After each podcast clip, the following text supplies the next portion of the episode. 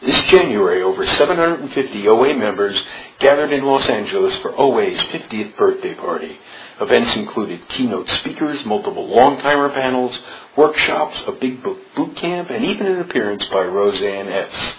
If you'd like CDs or MP3s of any or all of these sessions, go to oa50th.org and then follow the link to the recordings.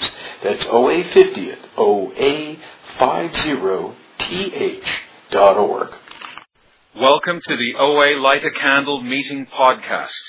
Visit our website at www.oalaig.org where you'll find three separate speaker feeds with over 200 speaker files, forms for ordering CDs for these speakers, and a place to donate to keep this special service active. I would now like to introduce our speaker for tonight, Colleen. Thank you very much. Good evening, everyone. My name is Colleen. I'm a compulsive reader. I'm going to go ahead and pass around my pictures. Thank you very much, Lucy, for asking me to be of service tonight. It's an honor and a privilege. And I welcome very much to the newcomers and congratulations to the chip takers and the birthday people. You guys are what make the meetings fun. Not only because we go, I'll get to hear how we sing, which is always fun, but um, to get the numbers out of the way, to qualify, I've been abstinent uh, just over seven years. Let's see, today's December 5th, so it's uh, seven years and four months. My top weight when I came in these rooms was 307 pounds, so I'm maintaining 160 pound weight loss as a result of this program. One day at a time, thank God. One of the things that um, and I know they can't see this, but you guys get to. That my sponsor that I worked with for many, many years told me to do was to keep a piece of my clothing. She said, if you're ever too tired to work your program, they're waiting for you. So I have my size 24 jeans that I, I keep in my car, just in case I need something. And they are, they're here for me um, as a reminder, and uh, if I ever get too tired, I can always, always wear them again. Thankfully, one day at a time, I don't have to do that.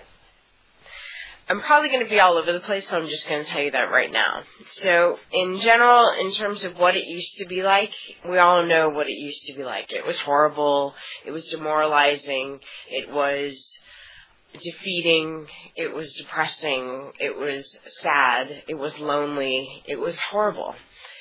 And the funny part about it is that I had no idea. because I was drugged. Really. I am a drug addict when it comes to food. I have my particulars, but I am an addict when it comes to food. My idea of the ideal state is just sort of be flatlined. If they could have put it in a syringe and I could have hooked it up through the arm, I would have. You know, in some cases today, like I still think if I could just take a pill three times a day, it would be so much easier. but that's not it, you know, and that's not how it was meant to be. So I have to, I have to believe that that's how it's supposed to be. But food did a lot of things for me. It kept me quiet. It uh, kept me protected. You know, carrying all that extra weight was a nice way of saying back off, and uh, a nice way of saying I don't know how to say no or how to say, you know what, that's not safe for me. So I'm going to carry lots of extra weight so that I can pretend like I love you and I'm okay with, you know, being all huggy and touchy and whatever with you. Well, really, I'm not. Um, food kept me checked out you know, really allowed me to kind of not be present in the moment. Um, you know, everybody has their story, and what I've learned is that the story isn't so much important. It's, you know, I should say, what whatever happened to get me here is rather inconsequential because it's it's the fact that it got me here that's most important my story in particular, I just never felt safe. Never ever felt safe. I never really knew why. Never really knew why I felt uncomfortable. You know, I had the whole experience of like always feeling like I was on the outside looking in. Everybody was participating in life. I had this whole sort of life fantasy. Things were going to get better tomorrow. You know, I mean, I remember lying in bed at night, probably after eating some sort of sugar concoction, Like going, I know, like tomorrow will be better you know. And I'm not somebody who did a lot of dieting. I just because there was no hope in that. Like, I first of all, I could never go that long without my drug. I just couldn't, you know. I mean, I do remember very particularly a couple of years before I came into program. this chiropractor I was seeing, I had some sort of dizzy spells going on. He handed me this sort of list of foods to to eat, you know, and basically it was like no flour, no sugar. I didn't know that, but and you know when you're you can't see straight, you're desperate, right? So you'll do anything. So I was like, all right, whatever. Well, after about three or four days, all I know is I'm back in his office. I'm crying myself like I can't do this, you know, like, and he's like, whoa. you know, because he's a normal. He's like, I just go back to how you were eating. Like he didn't know what to do. And I didn't know, I didn't know that's what it was, you know, because literally I just like stripped off the oxygen mask and was like, you know, and I could not function. Because food was not a normal thing for me. It will never be a normal thing for me. And, and I've gotten that, and that's one of the huge gifts that for me has come from, from this program is that I get that I will never be normal around food, and I'm totally okay with that today, for today. So, you know, I will never have a, a normal relationship. So I, it's so funny, like I had two feelings before I, I came into the program. Hungry and fine. and I don't know if anybody's ever heard the uh, acronym for fine. I won't say it because it's vulgar. But anyways, it involves eating. So you know, it, the thing is, is that like those were the only two, and I might have might have known uncomfortable, you know. But if you had asked me if I was an angry person, I would have said no. I never get angry, not outwardly. You know, I just implode. like I'm really angry at you, so I'm going to eat myself to death. Yeah, that's how it works. I, you know, because I had no frame of reference for healthy emotions. I kind of knew the positive emotions were good, but even those you're not supposed to get too excited. You know, don't get too excited. Even to this day, some, sometimes I have to remind myself, no, this is something to get excited about, Colleen. It's okay, get excited, you know? Because my whole thing is like, well, I don't know what's going to happen when, da da da da. I'm like, down the road. I can't even just be right here, right now.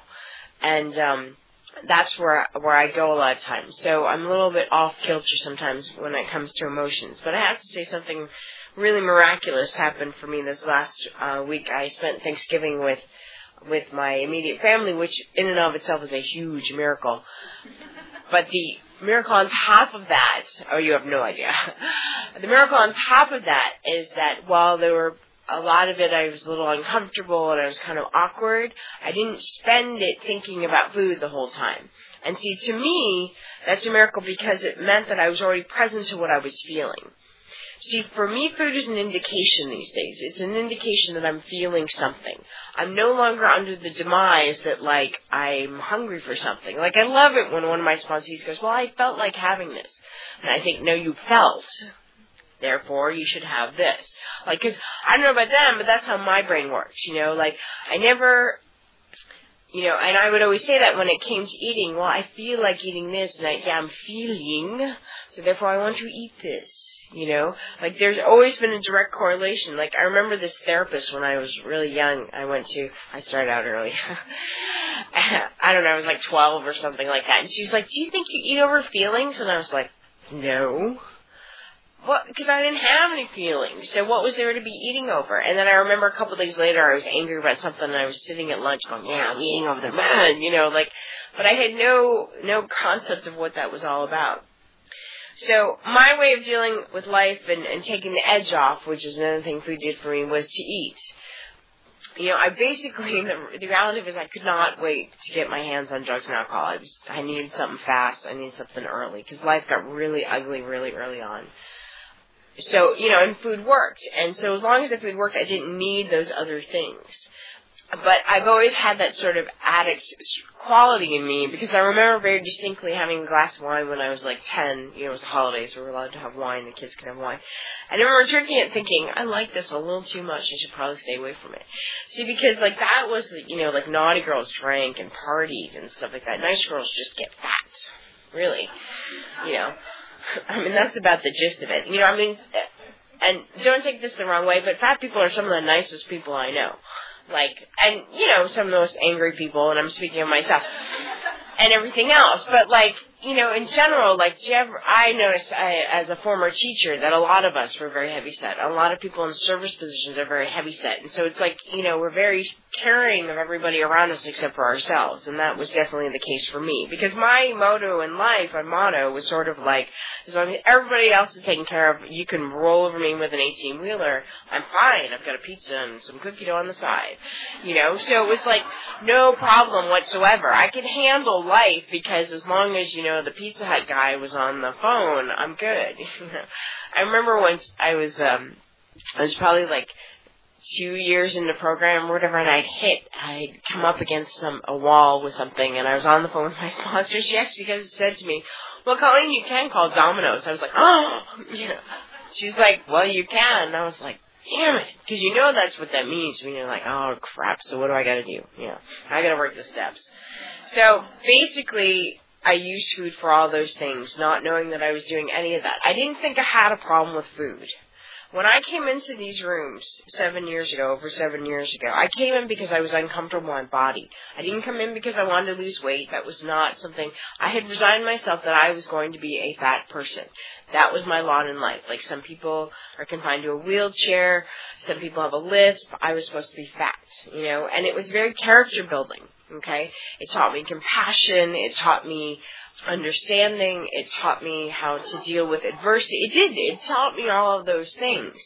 I was resentful and angry about that, but that was a whole other story. Okay. You know, I looked at those sort of character building qualities. So it was not on my radar to lose weight. So the fact that I stand here in front of you as a woman in a healthy body weight who's been this way for about five years is a complete and total miracle and nothing I ever had planned whatsoever. So it goes to show me that my plans are very, very small. God's plans are much, much bigger in a tiny body. so when I came in, um, I didn't know what all this stuff was about. I'd been to one OA meeting once when I was in college.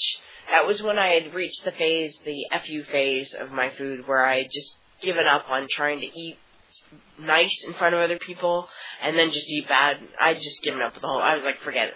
I'm fat. Y'all know I'm fat. I'm just eating whatever I want in front of you, not in front of you. I really didn't care, you know. Um, that was another thing I did with food. I used it to say F you. Yeah, that really did a lot for them. So, you know, it's, it's, so when I, like I said, when I came in, I just was really uncomfortable. And you all, you all talked a bunch of mumbo jumbo, and I was like, okay, whatever. I mean, it really was like this foreign language, but you're so nice. You're so nice. And you were like, keep coming back. And I was like, okay. yeah.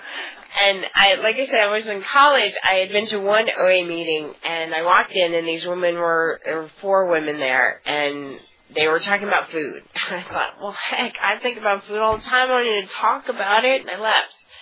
I clearly needed to gain another hundred pounds before I was ready. So when I came in at over 300 pounds, really uncomfortable in my body, it was at the suggestion of a therapist, not the same one that I went to when I was a kid, had progressed. And I thought, all right, you know, she thought I might sort of like the camaraderie, or I don't know what she thought, but um, I think she thought it might help. So I sat in the rooms, and they said to go to six meetings to decide if this for you. And, I, and that was one suggestion that I have for the newcomers, definitely, um, is to go to six meetings before you decide. Because the very first meeting I went to, some anorexic chick led, and I was like, sweetheart, not eating is not the problem. You know. I mean, she was really great. I mean, you know, she was. She was fabulous. She actually sat down with me after the meeting and talked to me, and she knew. Like, I mean, she knew because we all we know each other, right? And she was like, "I don't worry." She's like, "Go to some other meetings." She she knew I'd see people that I could identify with. But she talked about this thing about bowl of pasta and how she ate less pot, and I was like, "What?" Like, you know, it didn't make sense. But I was like, "All right, I can do the six meetings." So then I went to another meeting the next morning, and I went to a meeting that night and when I walked into that room, they had the steps and the traditions on the walls, and I went, huh. Because I saw God in every single one of those, and I went, huh, what do you know? Know, I come from a faith background and a religious background that I had practiced since I was really young. It was one that I got with my family. It was one in which I had a relationship with a power greater than myself that I would consider sort of a friendship. The funny thing was is I never included God in that in that food stuff because I just thought that was something I was supposed to be able to take care of. And uh, people would tell me that, you know, well, if you just did this or if you just did that, and I'd look at them and go, yeah, if I could, I would, but I, you know, like, again, they were talking to me like a normal person, you know, like a normal person, they put on a few pounds, they eat less. I'm like, you what? Like, no, no, no, that's like ripping, like, you know, my skin off. What do you mean you're gonna eat less? You know, like, I have a weight range that I stay in, and whenever I go above it, which isn't too often, I have to pull back, and usually I pull back on my carbs, and every time I'm always like, I'm gonna die. I'm still here. you know, but I'm always like, I'm gonna die because my my relationship to food is not normal. You know, and you know that's one of the things that I really love in the in the big book. Um, in chapter three, it talks about more about alcoholism, and, and this is I just want to read this because it just was so key for me early on in program. It says, the idea that somehow, someday he will control and enjoy his drinking, eating is the great obsession of every abnormal eater. The persistence of this illusion is astonishing. Many pursue it into the gates of insanity or death we learned that we had to fully concede to our innermost selves that we were compulsive overeaters. This is the first step in recovery. The delusion that we are like other people or presently maybe has to be smashed. And I don't know how recently any of you have smashed anything, but I always think of a vase or a vase, whatever you call it. And when you smash that sucker and you go to put it back together and you put the water in, like, it doesn't work, right? So the idea that I'm going to be normal around food someday is about as effective as that vase is going to be in holding water and flowers.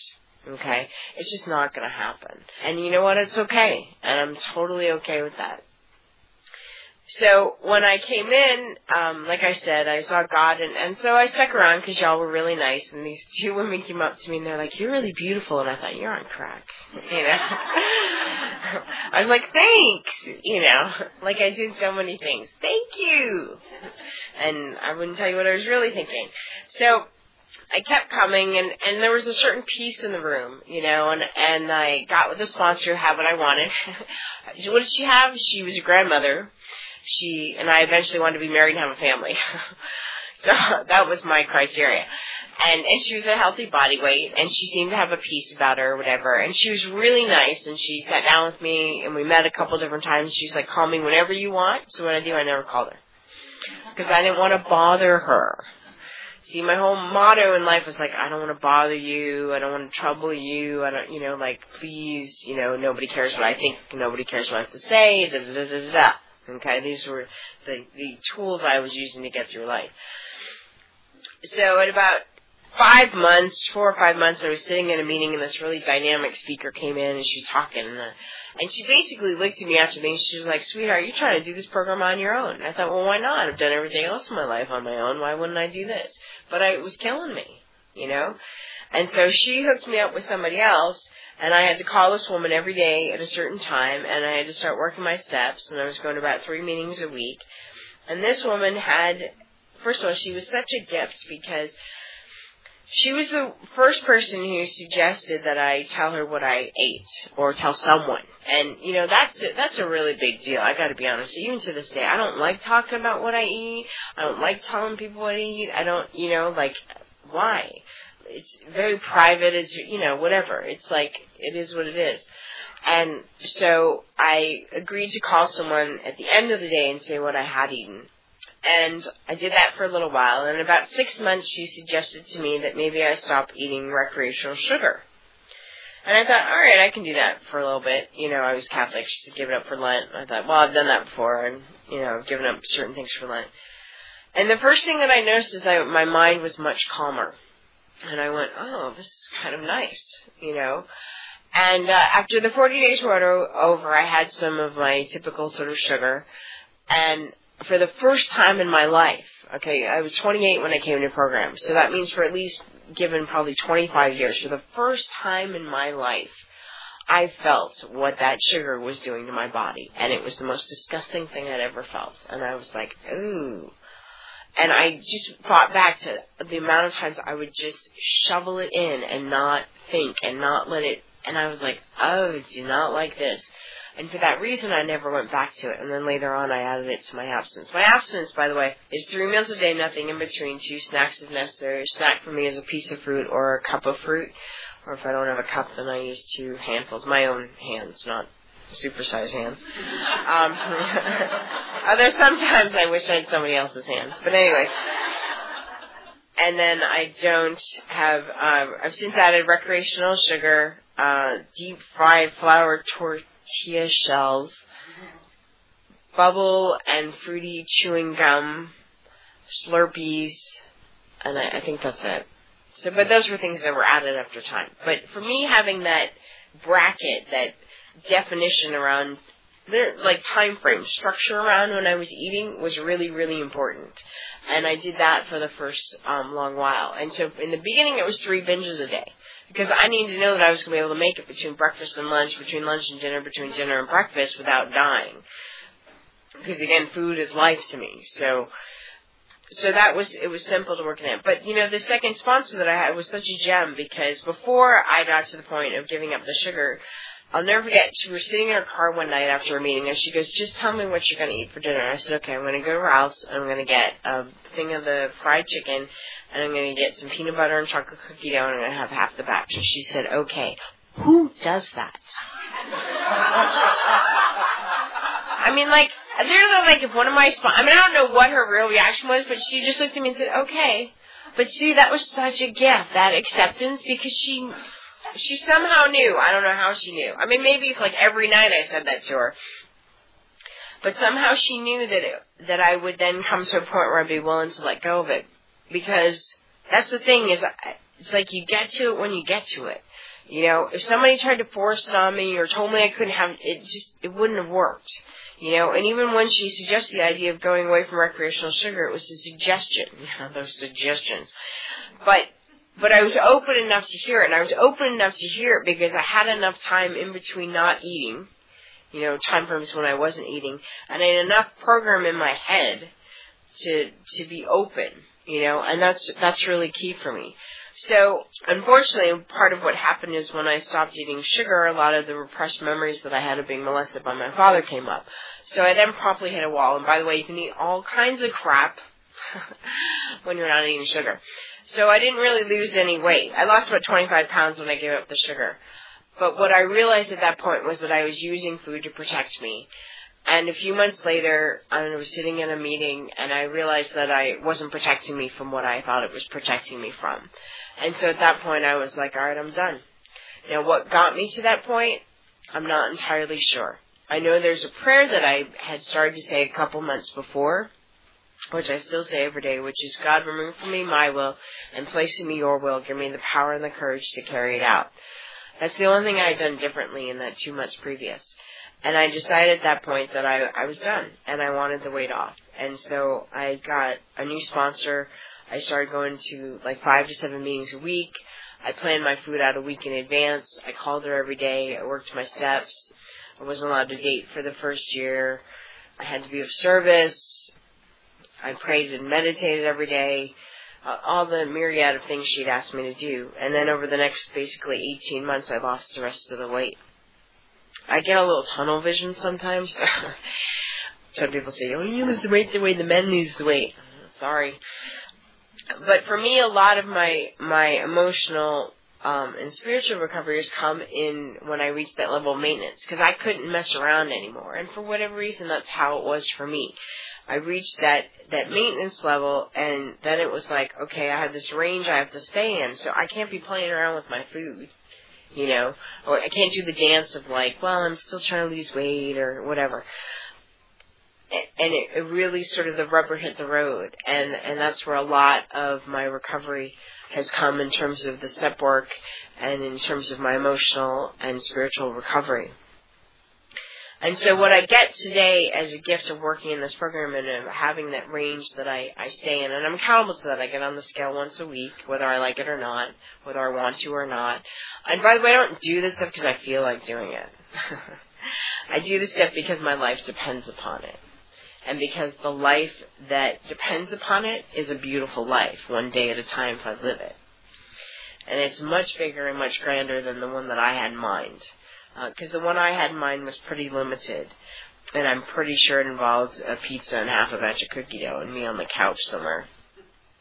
So what I do on a daily basis to recover is I have my prayer and meditation time that I do every morning and you know that usually involves some sort of writing, reading of some kind of literature, and a time of quiet where I just sit. And that started out really small. I started out with like two minutes, and I would just be quiet for like two minutes.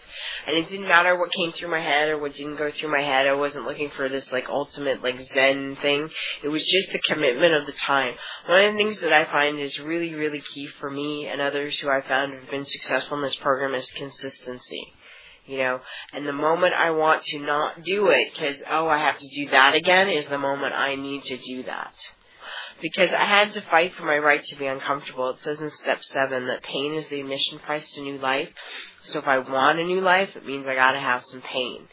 But what I get is that the, the little pain that I'm willing to sit through or move through is always so much smaller and so much less painful than I think it's going to be. Because my mind, like you mentioned the idea of pain, I'm like, oh, I want to run the other direction. You know, I always make it out to be much because I got this fear mongering machine in my brain, and it makes up all kinds of great stories and how terrible it's going to be. I mean, I really could write award-winning dramas with some of the things that come on through my head. Oh, and the conversations that we have that we never had. I mean, like, please, oh my goodness it's just this addict mind, this negative thinking that I'm addicted to. And, you know, through working in the 12 steps one day at a time, I get to think differently and I get to see differently. And that is a huge miracle to me. Um, it's not a small miracle that I walk through life at a healthy body weight one day at a time. It's not a small miracle that I don't sit around with a lot of anger and resentment. It's not a small miracle that I had Thanksgiving with my family last, whatever, Thursday, including my father. It's not. It's a huge deal. You know, that level of forgiveness, that level of acceptance is entirely God. That is not me. I am simply not capable of that level. You know, it continues to blow my mind. It continues to blow my mind. And to do all those things and to not have to throw myself away. See, I thought it was one or the other. See, I thought if I was to be forgiving and understanding that that meant that I wouldn't count. But what I get is that we all count, you know. Um, one of the things that, that I've really gotten a true sense of in working these steps is that, you know, they talk about the humility is that you're one among many, and I get that I'm one among many and that we're one. So the things that I do today don't just affect me because I'm an addict at my core, so I'm selfish and self-centered. So I'm like in this little like thing. But the things I do affect you as well. Doesn't mean I'm responsible for you, but I have to be responsible for how I carry myself in the world. And that means that I have to each day to the best of my ability connect with a power greater than me because that power greater than me has a better sense of how everything else is going. See, because I can't control all that stuff. I can't be in charge of all that stuff. All I can do is what's right in front of me and trust that if this is where my higher power has brought me, this is where I'm supposed to be. So this is where my attention needs to be. This is where my love needs to be. This is where my acceptance needs to be. This needs to be where my forgiveness is in this moment right here now. And when I do that, then that's where I find my joy. It's where I find my happiness. It's where I find my peace. It's where I find my serenity. Whenever I step away from where I am, I have fear, I have anxiety, I have worry, I have anger, um, resentment, all those other things come into play. But when I stay right here in this moment, that very moment that I was always so uncomfortable being in, it's it's beautiful. I mean, just like the sign back there says, life is beautiful. It really is. And I can look people in the eye and I can stand up straight and I don't have to rely upon you to tell me who I am anymore because I know who I am. I know who I am in God. I know who I am in the world. And some days that works really well. Other days it's a little bit more of a struggle. Some days it's really hard. Some days it's really easy. but I only have to do it one day at a time. And sometimes I only have to do it one moment at a time. You know, like I am one of the experiences I had because in I've always chewed a lot of gum, but it seemed to get proportionally greater at some point there in my abstinence. And it got to a point where it was really kind of silly. And so the sponsor that I have now gently suggested, don't you love those suggestions, that maybe I not chew as much gum. And so that was the process in which I let go of chewing fruity and, and bubble gum. I still reserve my my right to maybe one day chew mint gum, but anyways. I tell you, I'm not a well person. So, but um, what I got from that, what you know, going through that process yet again, it was very much like when I stopped. Actually, it was more difficult than when I gave up the sugar. It literally was like a moment to moment, and I went to OA meetings. Sometimes I go to three meetings a day, and I would go to AA meetings, which I definitely recommend if you've never been to an open AA meeting. It's a good way to get a good juice of program. You know, it's just phenomenal the the things that happen when I'm willing to let go of something that I've got this death grip on, you know, and that's me trying to hold on to something. So I'm guessing my time is up here. Okay, so so I would just wrap up by saying this. I am grateful today for the moments that I have and the moments that I have to be present. And this program really works if you work it. So thank you for letting me share.